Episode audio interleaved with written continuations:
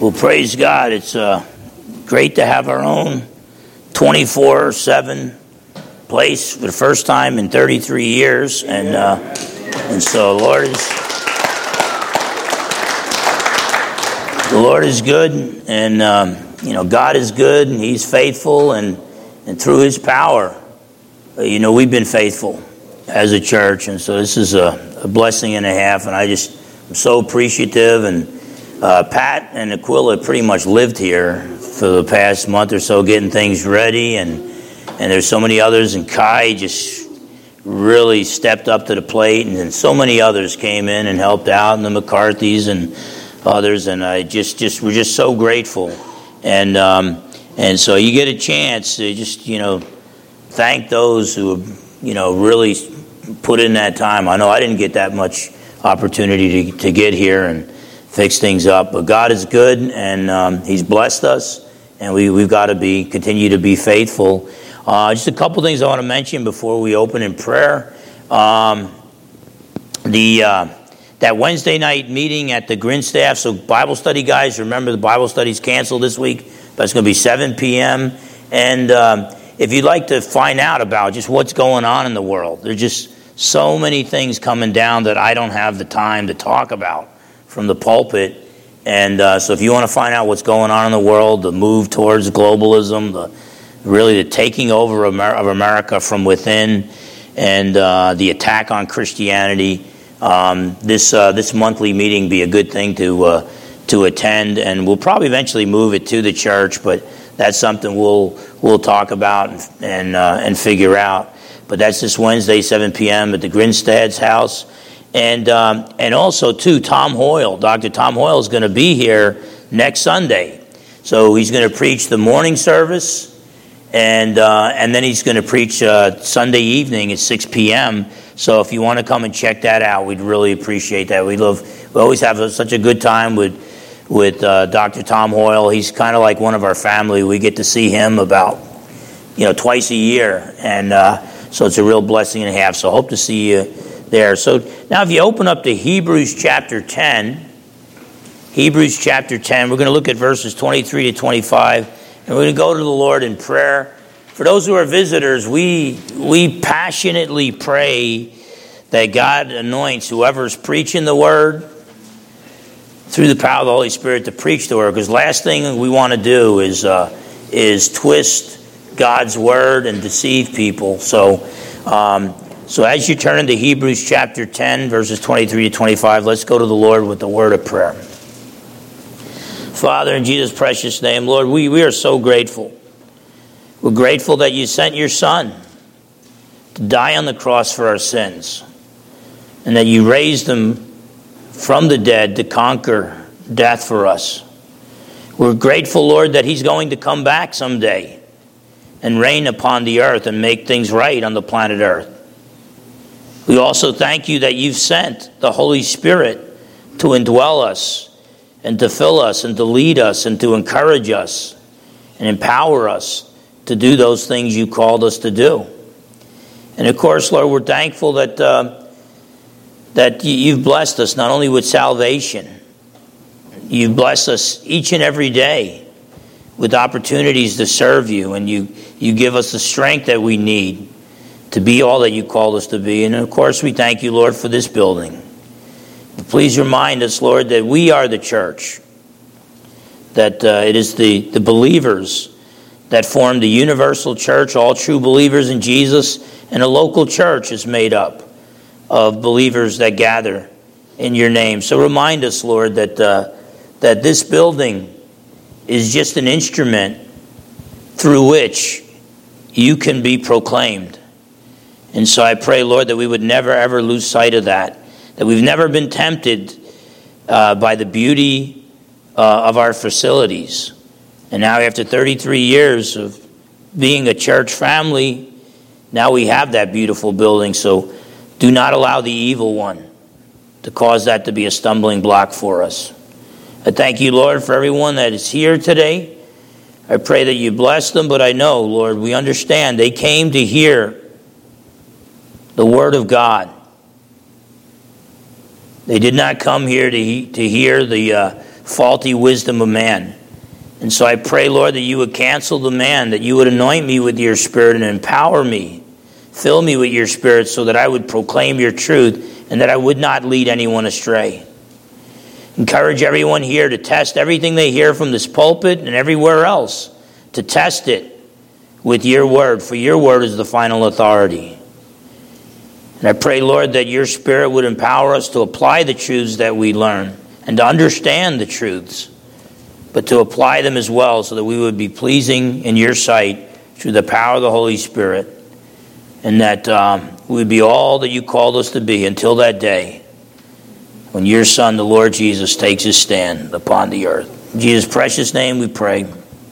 Amen. Amen. Well, I titled uh, today's message, We Are the Church. We Are the Church. And um, now, a brief introduction, um, I gave a series of sermons on the biblical doctrine of the church, what the church is, why Jesus instituted the church, uh, what our job, what the job of the church is, and things of that sort. A few months ago, I preached on it because, well, a few months ago, a little over a year, but a year and a half ago, when they shut down the churches. Remember, they shut them down for 15 days? Then they said we got to flatten the curve you know, we're like, what, what is up? And it just kept going on and on indefinitely. Then there were all kinds of riots. And they said, well, that, that's okay. They don't have to social distance. Their message is real important. It's this far left message. And it's like, what in the world is going on? And then we had to start secretly meeting in the homes. And then eventually we're able to meet again. So I felt uh, that God was, was calling me to preach on the church, the biblical doctrine of the church, because of the COVID shutdown. Because as we were separated and we weren't able to gather, we needed to learn well, what is the church? And we needed to stay together. And as you know, a lot of bad can be said about the internet, but that's how we stayed together. That's how we kept in contact for a while. And uh, you know, now with our own building, you know, uh, the government can decide what it wants to decide, and we'll we'll pray about it and we'll decide what we need to do. Um, but um, last I heard, Christ is the head of the church. Amen. Not Joe Biden, not Bill Gates, but the crucified and risen Savior. He is the head of the church, and so we will take our orders from him. And um, so I preached on it during COVID when we were separated. Well, now I feel, feel that God's calling me again to preach on the church because we're assembling, but we got this new building. And so I think we need another healthy reminder because this building right here, there's no in between. It's going to either be a tremendous blessing from God or it's going to be a curse. Okay? We once thought about merging, well, numerous times we thought about merging with other churches that had a building but needing, needed a pastor. And there was one church, the deciding factor for me real early on in the negotiations was the pastor said, don't, don't condemn, you know, homosexuality or abortion or this or that. And I said, well, what you, why not? What are you talking about? I got to preach the word of God. And he said, well, we got some members, their grandparents built the church. Their parent, the church building. Their parents grew up in the church building. They grew up in the church building. So basically, these people were not even Christians anymore. They were doctrinally and morally opposed to the teachings of God's word, but they still came to the building because they thought the building was the church. This building is not the church. For better or for worse, we are the church. We are the church. And you might look around and think, you know, man, that guy over there is part of the church. He gets on my nerves. Well, you probably get on his nerves too, you know? so, um, so, you know, this is just, you know, Jesus, he's the perfect head of the church. The rest of us, we got issues. Okay? But the world will know who they were his disciples when they see our love for one another despite our, our issues. Now, so this could be a blessing or a curse. If this if we view this as an instrument a tool that can be used to serve God and to build His kingdom through the power of the Holy Spirit and for God's glory, then this is going to be a tremendous blessing. Okay? But if we get to the point where, oh, you know, this is our church and this is our building and, oh, we don't want new people coming in, this is our turf and this and that, and, um, and we start coming here, well, the, the sermons aren't, I'm really not being fed by the sermons and the praise and worship, but I really like the building, then this is going to be the biggest curse in the history of Trinity Bible Fellowship. Okay? What changed? Our location changed. And now we've got a 24 7 place. We can really be a community church. We can have Bible studies here and, and uh, ladies' Bible studies, men's Bible studies, uh, prayer breakfasts, things of that sort. Okay? But it's got to all be for the glory of our King. Okay? And, um, you know, there were, there were times, there were pastors, there were friends that I had that always kind of looked down on us because we didn't have a building. Okay? And now maybe some of them will start respecting us and all, and is it that that's their problem. Okay? Because last I remember, 33 years ago, Trinity Bible Fellowship was still preaching Jesus. And now we got a nice building with nice chairs. Okay? Believe me, the, the nice chairs cost more than the, than the ones I was looking at. Okay? Um, there's some decisions you don't want Pastor Phil to make. Okay? Um, but, um, you know, a lot of things change. There's no more basketball nets behind us and stuff. Okay? A lot of things change, but some things remain the same. we've gone a third of a century preaching Jesus. And I want to go another third of a century preaching Jesus, and then I probably have to pass off the baton to some young punk. Um, but uh, but uh, we want to preach Jesus till he comes back. He comes back in a few years. We want to be preaching Jesus. He didn't come back for a few centuries. We want Trinity Bible Fellowship to be preaching Jesus. So 33 years of Trinity Bible Fellowship. We never had our our own 24 7 building. Um, myself, my wife Kathy, and Cease. Cease couldn't be here because she's going to go for surgery. She had to be tested, and you got to quarantine for 10 days. And uh, But we got right above Juan's head back there. That's Juan. Wave, Juan. There's one. Right above his head is a list of all the different places that Trinity Bible Fellowship met. Go, going back to 1986, where we were just a Bible study in Cease's house for a year, then to Tamarack. Then we moved to the Super 8 motel we thought we arrived because it seated 34 people, even though we only had had about a dozen at that time. And um, but uh, uh, Leanne went on to be with the Lord. Uh, my daughter no longer comes to the church, but Kathy and Cease and myself were the three of the founding members. That's faithfulness.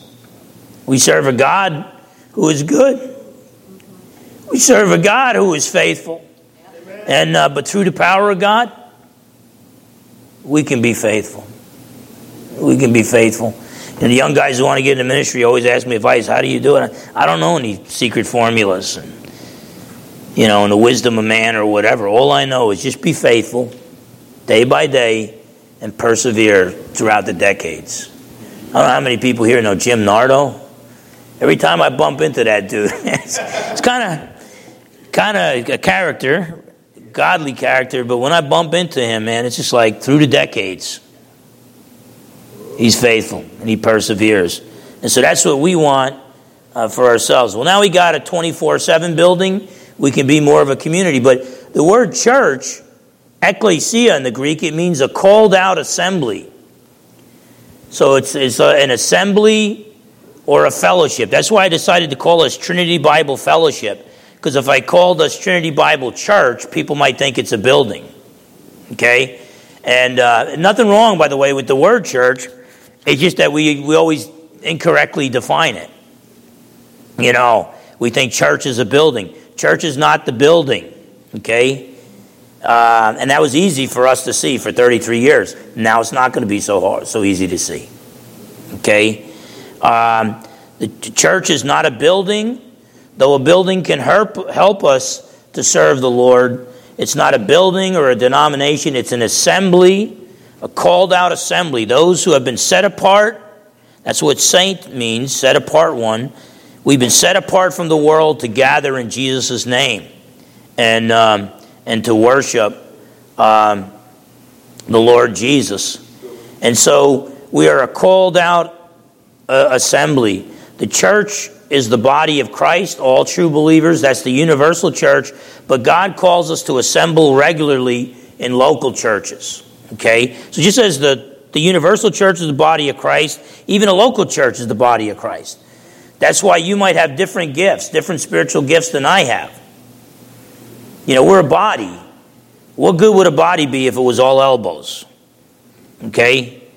So we got different different gifts. But look at Hebrews chapter 10 verses 23 to 25. Here were some Jewish believers that because of persecution, they were thinking of forsaking Christianity, leaving the Lord, leaving Christian fellowship.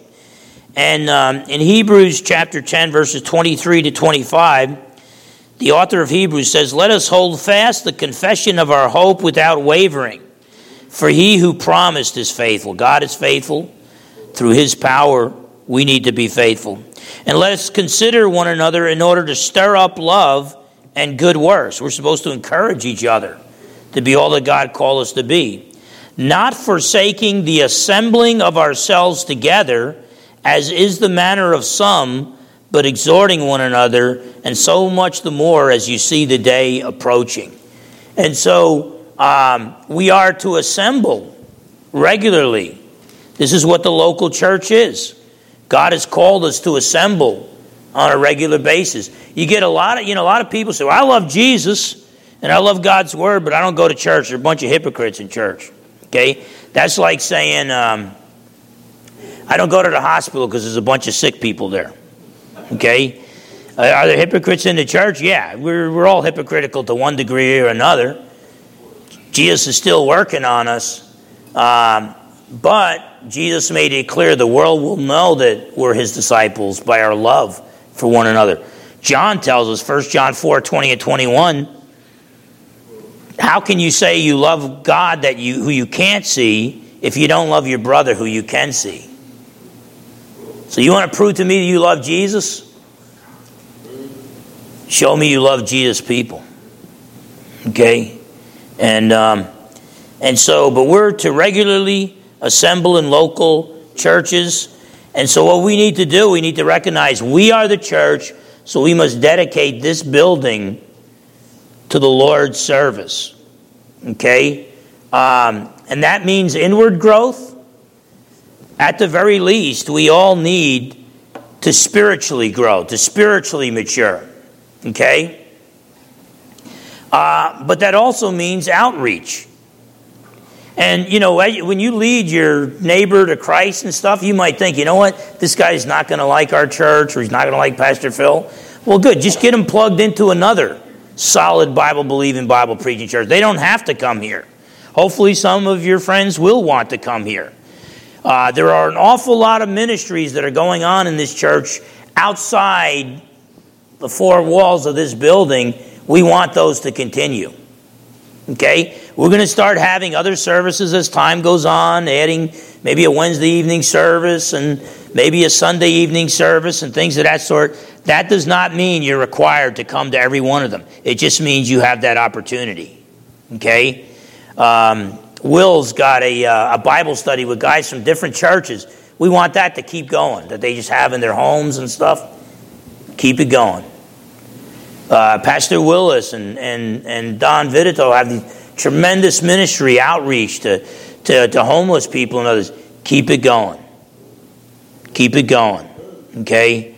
And uh, this is our hub. This is where we come together as a family. This is where we equip you for service. But you need to go out and get it out. You got to get it out. You can't was the old Cat Stevens song, Can't Keep It In, Gotta Let It Out. Okay? Of course, he was singing about different stuff got through that issues. But, um, we got to preach Jesus. We don't, we don't put a lid on the gospel. Okay? And uh, we don't look down on others. Everybody you bump into today doesn't deserve to go to heaven.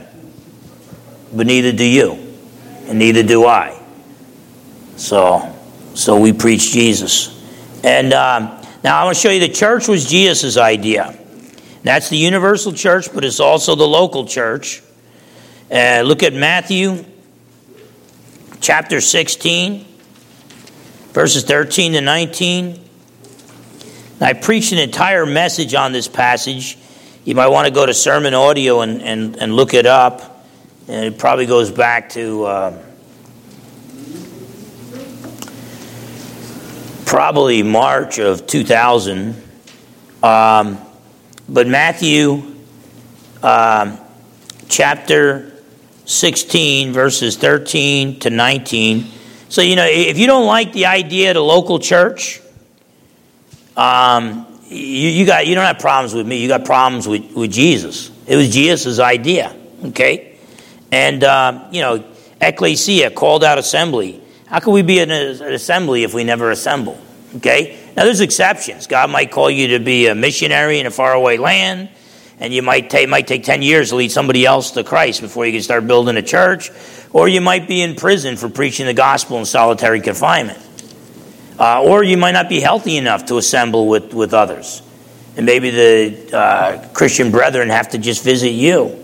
Um, but this is Jesus' idea. Matthew 16, starting at verse 13. When Jesus came into the region of Caesarea Philippi, he asked his disciples, saying, Who do men say that I am, that I, the Son of Man, am? Now, it's interesting that he went to Caesarea Philippi. This is something, he didn't go to the temple. the beautiful building, the temple. Jesus didn't go to one of the beautiful synagogues throughout Israel. He went to the barren, rocky wilderness to make this proclamation of his church. So just keep that in mind. It's a blessing that we can meet in a beautiful building. Um, but King Jesus can do his work. I mean, we saw he could do his work in old smelly gymnasiums, in old beat up Grange halls, in a little tiny conference room, a Super 8 motel. Okay? Jesus can also do his work in the wilderness. Okay? There's a reason why he went to Caesarea Philippi. You know, when, I, when we went there to Israel, and our guide took us to Caesarea Philippi, um, I'm really glad he took us during the day because that's a scary place, man. It's just like it's all barren and all, and it's jagged, cliffy rocks. It's at the base of Mount Hermon, and uh, you see this pool of still eerie looking water that leads into a cave. And I don't even know if they know how deep it is. They didn't Josephus's time, during the time of Christ, they didn't know how deep it was. And but you go into this cave, and they believe that that was the gateway to Hades, the ancient pagans who worshiped the false god, Pan. That's where we got the horns for Satan and the spiked tail and, and the, the goat and all that stuff was from the false god, Pan. But he was supposed to be the god uh, of, the, of the underworld, of the, of the netherworld, of the hereafter. Okay? Jesus went, and then by the way, this is at the base of Mount Hermon, and according to the book of Enoch, a book not in the Bible, but held in high regard by ancient Jews and ancient Christians, that's where this, the B'nai Ha Elohim, the sons of God, came down uh, and took on bodily form. They came to Mount Hermon and they cohabited with female humans to produce the demonic race of giants, the Nephilim. Genesis chapter 6 talks about that. Peter and Jude in the New Testament talk about that as well. So Jesus basically went to the most demonic place he could go, probably not just uh, around the land of Israel, but anywhere on the planet Earth. He pretty much went to Satan's backyard. The early church pretty much equated Pan, the false god Pan, with Satan himself, the, that high ranking fallen angel um, who fell. And uh, so Jesus went to Caesarea Philippi to make this pronouncement. Let me tell you something Christians and you know churches are made up of some of the nicest people on the planet Earth, and it should be that way. But never ever forget, you're called to be a warrior. And it doesn't, you know, it doesn't look like we're warriors. You know, they ever outlaw Christianity, the Gestapo comes busting down your door, and you're an elderly guy or an elderly gal. Uh, sure, you sure don't look tough. But when you've got the Holy Spirit indwelling you, the power of God, you have been called into this cosmic war. And so Jesus declared war by asking this question Who do men say that I am? He went to the headquarters um, of Satan. Verse 14. So they said, Some say John the Baptist, some Elijah, because the last two verses of the Old Testament predict Elijah is going to come back in the last days. And others, Jeremiah or one of the prophets. He said to, to them, But who do you say that I am? Simon Peter answered and said, You are the Christ. That means the Messiah the Son of the living God. Jesus answered and said to him, Blessed are you, Simon Barjona, for flesh and blood has not revealed this to you, but my Father who is in heaven. And I also say to you that you are Peter, that means a little rock, and on this rock I will build my church, and the gates of Hades shall not prevail against it. And I will give you the keys of the kingdom of heaven, and whatever you bind on earth will be bound in heaven, and whatever you loose on earth will be loosed in heaven. Now, we don't have time to really break that down, but, but look, at Ephesians chapter 2. Now, we're preaching through Ephesians uh, right now. We're just taking a little break from it, but in the, the book of Ephesians is all about the church. You can come up with a really solid, thorough uh, biblical doctrine of what the church is just by studying the book of Ephesians. Okay? And um, so if, if Peter, if Jesus said, Peter, you are rock, and upon this rock I'll build my church, and I'm going to give you the keys to the kingdom, you know, some people might get the wrong idea about Peter. Nowhere is Jesus saying that Peter is infallible, so we disagree with our Roman Catholic friends. Okay? Uh, but there are other passages listed in your notes, we don't have time to look at them, which say that that whole power to bind and loose, okay, uh, that's a power given to all the apostles. And I'm of the school of thought that eventually it's, it's, it's a power that goes to the whole church. We have the power to preach the gospel so that those who accept the gospel, their sins are forgiven. Those who reject the gospel, their sins remain. But I want to show you that Peter is not like the sole foundation of the church. Ephesians 2 19 and 20.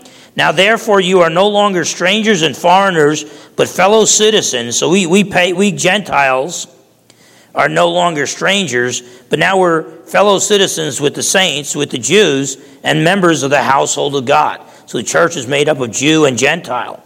Having been built on the foundation of Peter, no, of the apostles and prophets, the New Testament prophets who God used to write the New Testament and prophesy the doctrine that came into the New Testament. The foundation of the church, the foundation of the apostles and prophets, Jesus Christ being the chief cornerstone. And so Jesus is the most important aspect of the foundation of that church but the apostles and the prophets form that foundation. And that's why a true church, a true assembly, is always going to be built on the Word of God. Because not only do we have the teachings of the apostles and the New Testament prophets in the New Testament, but they also taught us that the Old Testament really is the, the inerrant, infallible Word of God. Totally true Word of God. So when we pick up the 66 books of the Bible, this is uh, the teaching of the apostles and the prophets. And so, um, uh, a, a, true church is going to be a Bible believing, Bible preaching church. Okay? And, um, and so, uh, but the church was Jesus' idea. You could look at the further passages that are listed there, um, uh, which tell us that the early church chose to gather on what they called the Lord's Day. They chose to gather on Sundays. Now, why did the ancient Jews gather and rest on the Sabbath day? Because God created the universe in six days and rested on the seventh day. Okay? Um, so, for ancient Jews, the early church was Jewish. For ancient Jews to change the primary day of worship from Saturday to Sunday an event as big or bigger than the creation event had to occur. Jesus bodily rose from the dead on Sunday, and most, if not all, of his post resurrection appearances were on Sundays. They got the memo. Okay? And um, so they chose to gather. So we choose to gather on Sunday. Now, suppose, you know, I have another job. I teach at a Christian high school. Okay? But suppose my other job was still law enforcement like years ago, and suppose I, I worked on Sundays. If the church took a vote and decided, well, then let's just meet on Monday nights, I think God would be okay with that. But when you have Sunday available, let's celebrate the resurrection. By the way, the gates of hell, the gates of Hades, are not going to prevail against the church, when did Jesus knock down the gates of Hades? When did Jesus defeat death? That's when he rose from the dead. And we learn from Ephesians in weeks gone by that the same power it took for God the Father to raise Jesus from the dead, that's the kind of power that's at work in you and in me. But remember, Jesus went to Caesarea Philippi to declare war. We're, uh, we're enlisted, we've been recruited into this uh, cosmic battle. The Satan and his uh, demons in battle um, against God, the Lord God and his holy angels, and we've been enlisted into this battle. But the early church chose to gather on Sundays. We've got the verses listed there Acts 20, verse 7. Revelation 1, verses 9 and 10, they were already calling it the Lord's Day. The early church fathers told us that that's what the Lord's Day was, the first day of the week. And 1 Corinthians 16, 2. Um, so the church was Jesus' idea. And the early church chose to gather on Sundays. And the church, what purpose is it for? It's to equip the saints for service. Look at Ephesians 4 11 and 12, talking about Jesus. And he himself gave some to be apostles, some prophets, some evangelists, they're people who lead people to Christ, and some pastors and teachers. It's like pastor teachers are pretty much hyphenated. And um, what for what purpose? For the equipping of the saints for the work of ministry, for the edifying of the body of Christ. Okay, so um, so Jesus gave some to be apostles and prophets. That forms the foundation of the church. We have their teachings, apostolic doctrine, and the Word of God, and then God gives the church evangelists to lead people to Christ, and then pastor teachers to help disciple them. But the whole purpose here is not to do the work of ministry, but to equip the saints for the work of ministry.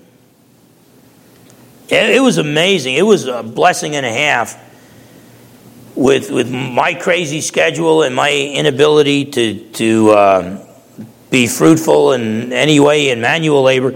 It was just a blessing to see our people at work, getting this place ready. Okay? And, um, and if I'm doing my job well enough, not only discipling the flock, but discipling the other pastors, you know, I could, I could die or get arrested for preaching the gospel, and the work of Trinity Bible Fellowship would continue. And um, and so we're to equip the saints for service. 99.99999% of the service of Trinity Bible Fellowship should be done by you. Okay? Um, you know, NFL football, a coach could teach his players a whole lot of cool stuff and this and that. They still got to go out and win the game. When's the last time you saw Pete Carroll make a tackle? Okay? And um, and sometimes I think, sometimes coaches think too much. I think the Seahawks lost their second Super Bowl ring. It was right there. I told my wife, I'm not even a Seahawks fan. I said, hey, honey, um, she was in another room uh, during the two yard line. I said, they're going to hand off, they're going to give Marshawn the ball once, maybe twice, and get another ring. And then Russell Wilson doesn't even fake a handoff, goes back to pass and throws an interception. Season over. And I, I'm thinking, what did Pete Carroll was thinking? He was thinking, but Belichick was in his head winning all those Super Bowls. He knows we're going to run, so let me do something different. Let me tell you, one thing a coach can't do, one thing Belichick can't do, he can't tackle Marshawn Lynch. Okay? So stop thinking. Just you rode you rode yourself into the Super Bowl on that guy's back. Just give him the ball, okay? And um, but the fact of the matter, coaches have to realize all you all a coach can do. You know what a great coach can do? Get hundred percent out of his players. But the coaches don't win games. Coaches can lose games, but if they win, the players got to win it. And it's the same with the church.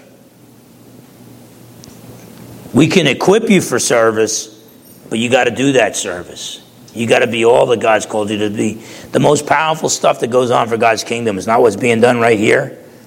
It's in the middle of the week when you're discipling that one friend, witnessing to that one friend, where you're bringing your children up, the discipline and instruction of the Lord.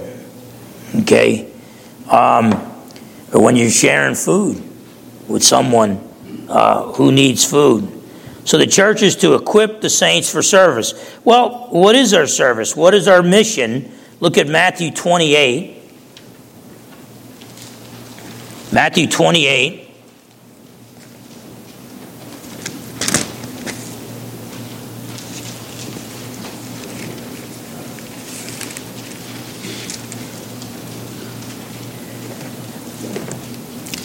Verses 18 to 20. This is after Jesus rose from the dead. And Jesus came and spoke to them, saying, All, not some, all authority has been given to me in heaven and on earth. So when we go, we go in Jesus' authority. All authority has been given to me in heaven and on earth. Go therefore and make disciples of all the nations, baptizing them in the name of the Father and of the Son and of the Holy Spirit teaching them to observe all things that I have commanded you. And lo, I am with you always, even to the end of the age. Amen. Jesus has all the authority, and He's with us. He hasn't left us uh, alone. But our mission is to go, make disciples. A disciple is a, a follower of Christ, a pupil of Christ. You want to make people disciples so that they can go out and make disciples. So leading people to Christ, that's just the beginning. Got to sometimes plant seed, love on people, eventually lead them to Christ, and you're just getting started. It's like a newborn baby. Now you got to disciple them. Okay? Um, the word discipline comes from discipleship. If you're not disciplined in your walk with Jesus, how are you going to please King Jesus? We're warriors. We may not know we're warriors. We may not feel like warriors, but we're warriors. And warriors need to be disciplined.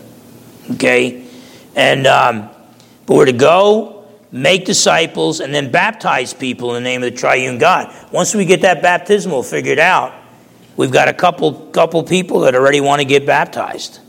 And um, so you profess faith in Jesus. You're trusting in Jesus alone for salvation, trusting in the true Jesus of the Bible alone for salvation, then you need to publicly announce that through water baptism, where we can baptize you in the name of the Father and of the Son and the Holy Spirit. We don't baptize you, by the way, in the name of Trinity Bible Fellowship.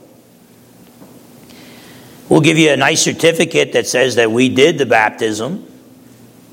You could put it on the wall or just file it somewhere where you could show people.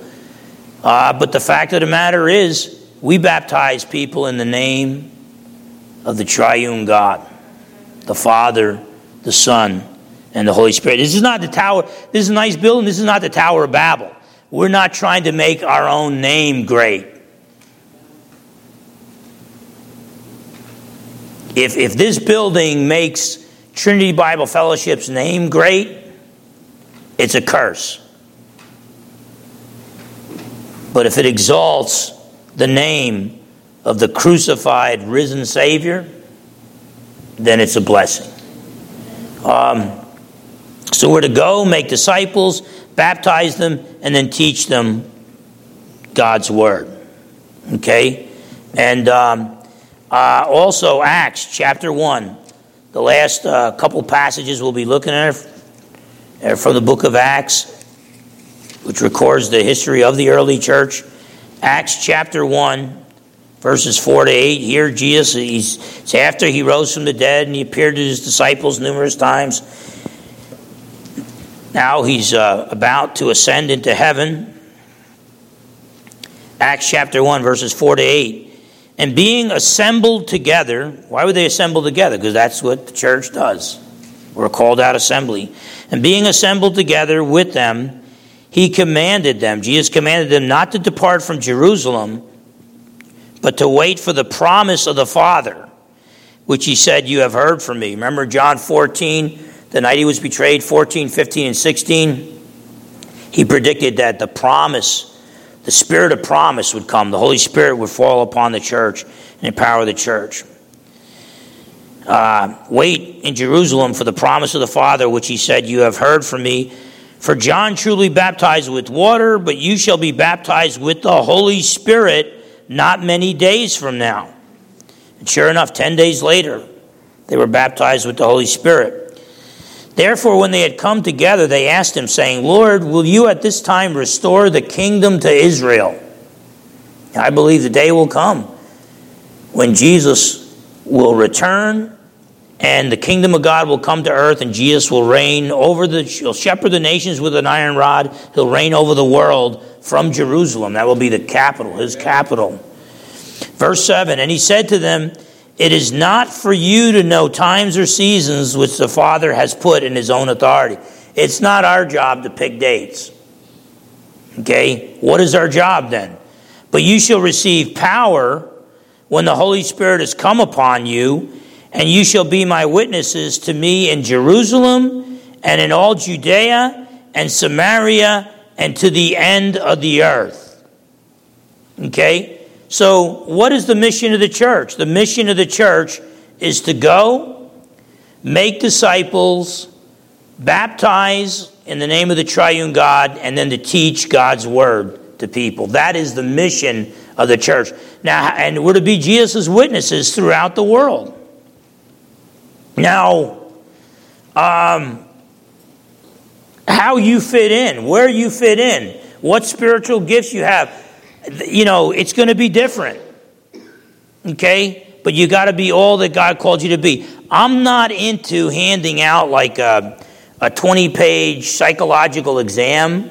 Some churches will do that, and you do this multiple choice thing, and then they come back and tell you whether you have the gift of prophecy or the gift of the word of wisdom or whether you're a teacher or whatever. No, I, I just say, look, just, just be filled with the Spirit. Start each day in prayer, devotional study of God's Word, obey God's Word through the power of the Holy Spirit, share Jesus with others. And as you as it becomes natural to walk in the supernatural, as the Holy Spirit indwells you, you, just talk to your friends, ask your friends, fellow believers, what gifts they think you have. So, in, in other words, I think you end up ministering before you find out what ministry you have. You, end, you start serving and then you find out what service you're, you're involved with.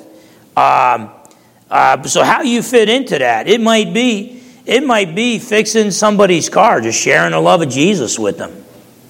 Okay, your gifts are going to be different from my gifts, and um, you know, Romans chapter 12 and 1 Corinthians chapter 12 list the different spiritual gifts. And so look, look over those. Um, but we're to go. We're not, we're not to say, you know, Lord, I, you know, unless you're physically disabled. You, you don't say, Lord, I'm just going to sit down, send people to me. No, you, you be really to get up and go. And, um, and make disciples and baptize and teach. And in our culture, our culture is so far away from the Lord you might have to spend six months just loving on somebody, a coworker, buying them a cup of coffee, just asking them about how they're doing. Maybe even talking sports with them or something. I don't know. Um, but it might take six months actually to earn the right to be heard. You know, I mean, you read like the two disciples on the road to Emmaus after Jesus rose from the dead. Jesus just walked alongside them and started talking theology with them. Try that in downtown Seattle. Two guys are walking around and you just run up alongside and start talking theology. Okay? Our culture is a lot different than that culture was. We're so far, you know, it was like that old movie, You, you Can't Handle the Truth. Man, we got to spoon feed people the truth. We got to speak the truth in love. It might take three or four months of love before we can even get a little bit of the truth out. Okay? Um, but that, that's our mission to go make disciples, baptize, and teach, and be Jesus' witnesses throughout the world. Now, when did the church start? I agree with those theologians that it started in Acts chapter 2, because Jesus told the apostles, Wait in Jerusalem till the promise of the Holy Spirit comes. Acts chapter 2, verses 1 to 4. When the day of Pentecost, that's 50 days after Passover, Jesus was crucified on the Passover. When the day of Pentecost had fully come, they were all with one accord in one place. And suddenly there came a sound from heaven as of a rushing mighty wind, and it filled the whole house where they were sitting. Then there appeared to them divided tongues as of fire, and one sat upon each of them. And they were all filled with the Holy Spirit and began to speak with other tongues as the Spirit gave them utterance. This is when um, the Lord Jesus sent the Holy Spirit to baptize, to immerse the church in the power of the Holy Spirit. And you might say, Well, I don't feel like I have the Holy Spirit's power. Well, if you're a believer, God says the Holy Spirit indwells you and empowers you. So if you don't see that power unleashed in your life, um, you're either not real observant or you're not real obedient. You got to say, Lord, if the, if the Holy Spirit wants to work through my life, am I stifling that? Okay? The old you is dead. It's the new you, a new creation in Christ. And now the Holy Spirit empowers you. And so that's when uh, the church began 2,000 years ago. And so, what I want to close with is looking at the characteristics of a healthy church. Acts chapter 2, verses 38 through 47. The early church was filled with the Spirit. Now, they weren't always filled with the Spirit. Okay, now, and keep in mind, all true believers, from the moment you get saved, from the moment you get born again, you are indwelt by the Holy Spirit. But not all believers are filled with the Holy Spirit. The difference isn't that you get more of Him, it's He gets more of you. So being indwelt by the Holy Spirit is like you're driving the car and the Holy Spirit's in your car. He's in the passenger side seat. Being filled with the Holy Spirit, you move to the passenger side seat, and now the Holy Spirit's doing the driving. Who's doing the driving in your life right now? Who's doing the driving in my life? Let me, let me say this. We will be more tempted, not less.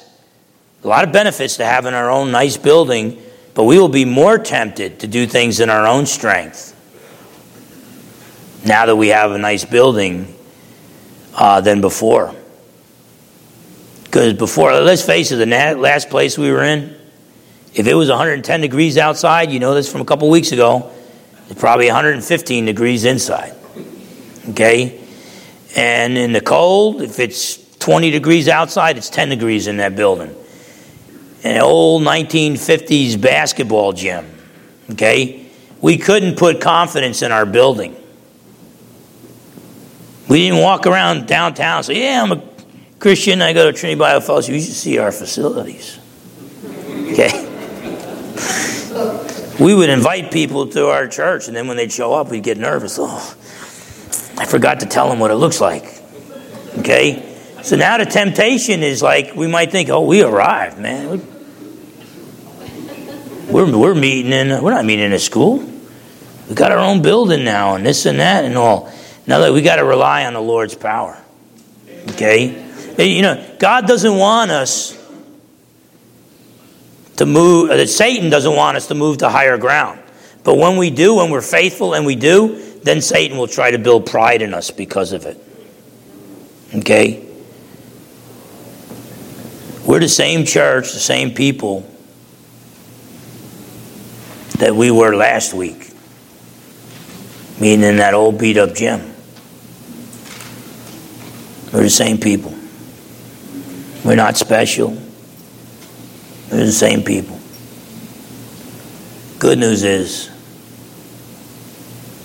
we serve the same God that we served last week. And He is good, and He is powerful, and He is faithful, and He is loving. So we want to have the characteristics of a healthy church. Acts chapter 2. So again, the main idea here we are the church. The church is the people, not the building. At the same time, what are the characteristics of a healthy church? Acts chapter 2, verses 38 to 47. Then Peter said to them, Repent. That means turn from your sin and turn to God. And let every one of you be baptized in the name of Jesus Christ for the remission of sins, and you shall receive the gift of the Holy Spirit. For the promise is to you and to your children and to all who are afar off as many as the Lord our God will call. And with many other words, he testified and exhorted them, saying, Be saved from this per- perverse generation. Then those who gladly received his word were baptized, and that day about 3,000 souls were added to them. And they continued steadfastly in the apostles' doctrine, the teachings of the apostles, that's God's word uh, and they continued steadfastly in the apostles' doctrine and fellowship, uh, in the breaking of bread and in prayers. Then fear came upon every soul, and many wonders and signs were done through the apostles. You know, Paul said, For the kingdom of God does not consist in words, but in power. At the very least, a church, you should see the power of God to save and to transform lives.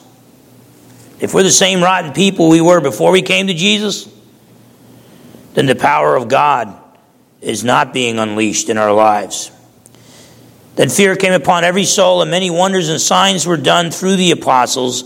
Now all who believed were together and had all things in common, and sold their possessions and goods and divided them among all as anyone had need. So continuing daily with one accord in the temple and breaking bread from house to house, they ate their food with gladness and simplicity of heart, praising God and having favor with all the people. And the Lord added to the church daily those who were being saved. So here's just some characteristics of a healthy church evangelism.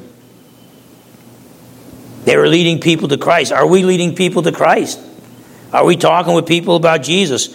Um, we've got these little gospel diagrams. I invented the gospel diagram to share the gospel with kindergartners, and then I found out it works on high schoolers. When I started teaching on the high school level, and the gospel diagram, 10 gospel truths, threefold response.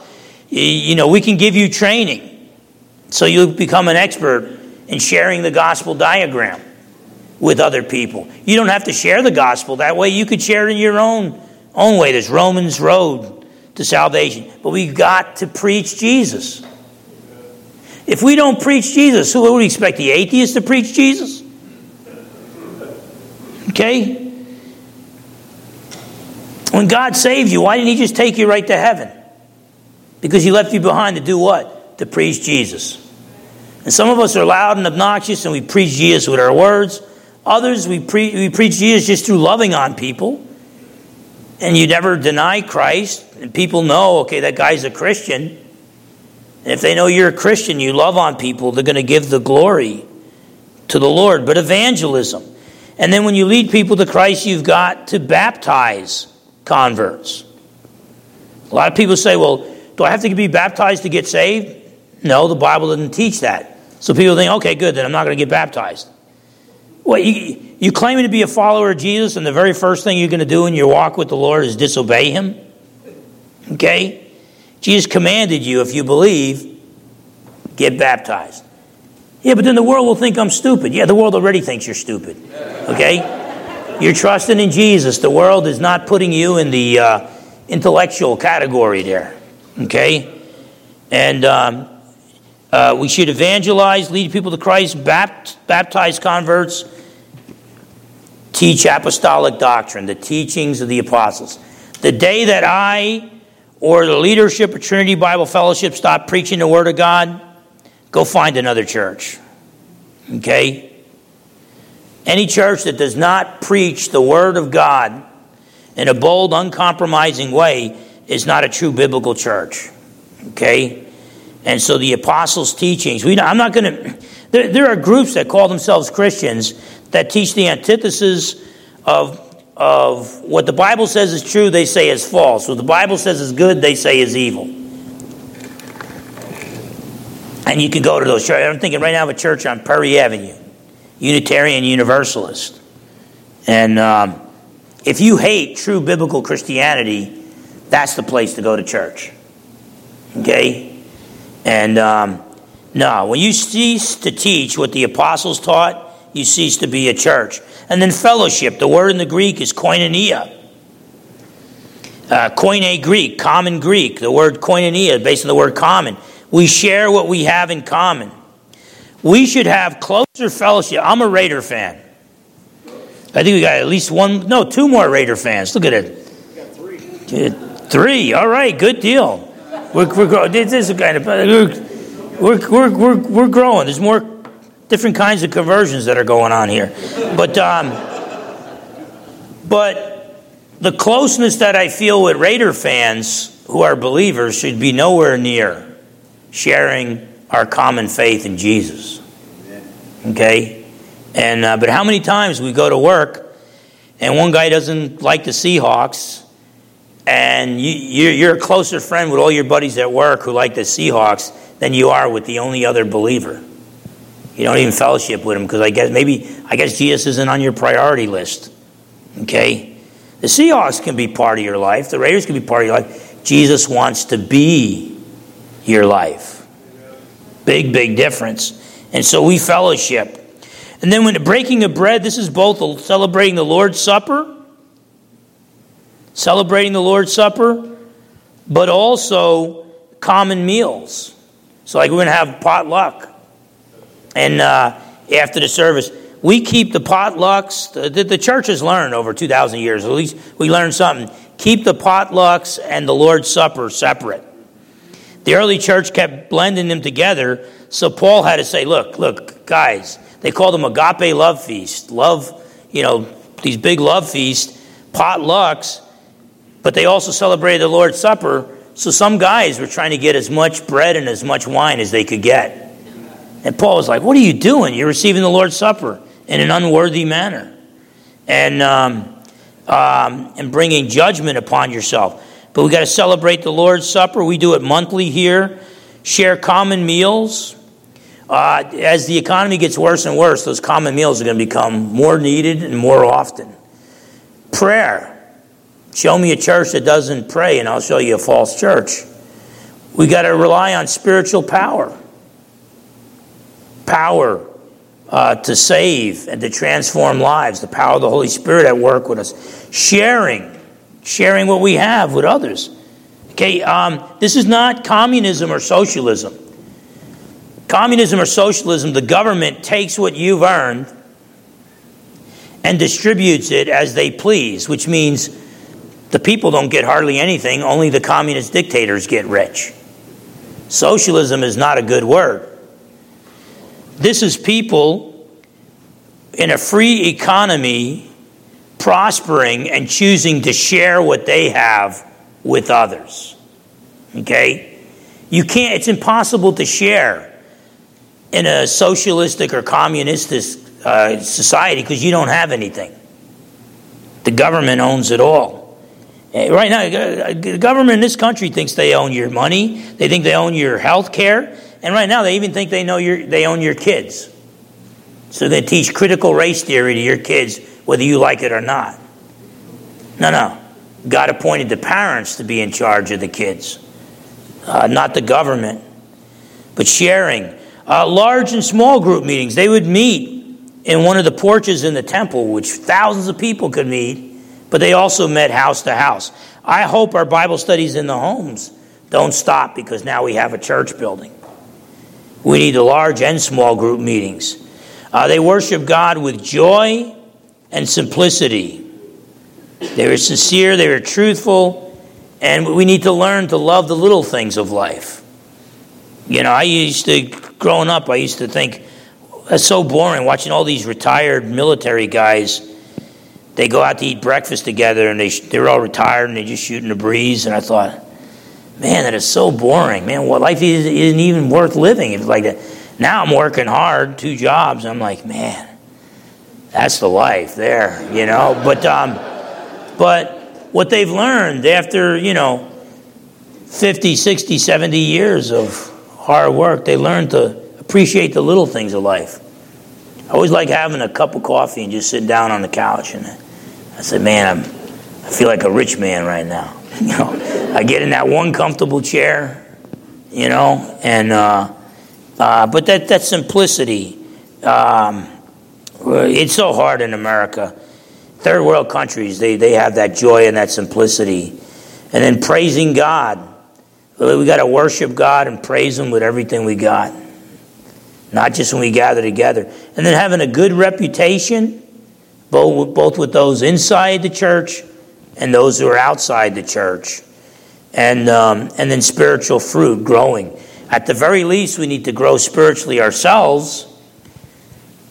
The day's going to come when nobody's going to be open to the gospel. That's when Jesus comes back. That day hasn't come yet. So there's people in our community that need Jesus. So we ought to grow not just individually, but if people are open to the gospel and we lead them to Christ and we feel led to invite them here and baptize them, we ought to grow uh, in numbers as well. Now, it's not about numbers. We could probably add quite a few more people if we start preaching a politically correct gospel. No, we preach Jesus. You know, Jesus had 5,012 people and he realized 5,000 of them were following him for the wrong reason because he, he filled their bellies. So he preached a message that was disgusting to him. You got to eat my flesh and drink my blood to receive eternal life. 5,000 of them left. Jesus would rather have a church of 12 who are following him for the right reasons, even if one of them's a traitor, than a church of 5,012 where most of them are following Jesus for the wrong reasons. And um, so, whatever the case, we're not about numbers, we're about preaching Jesus and serving Jesus. In conclusion, um, I even woke up this morning feeling like, wow, we've arrived. Okay? We haven't arrived.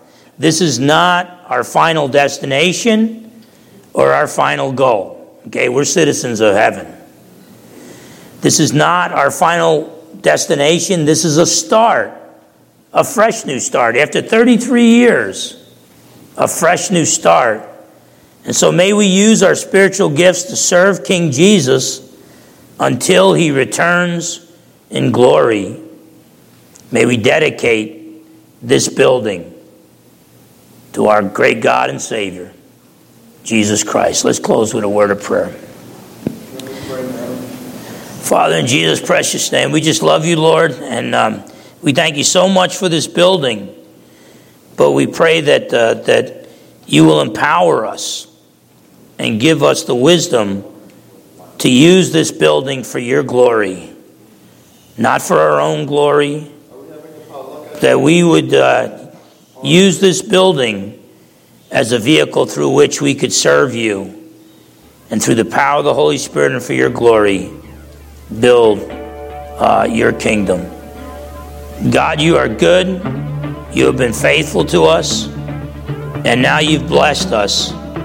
Um, may we use this blessing to worship you, to put you first, and to be a blessing to others. In Jesus' precious name we pray. Amen. All right, God bless everybody, and uh,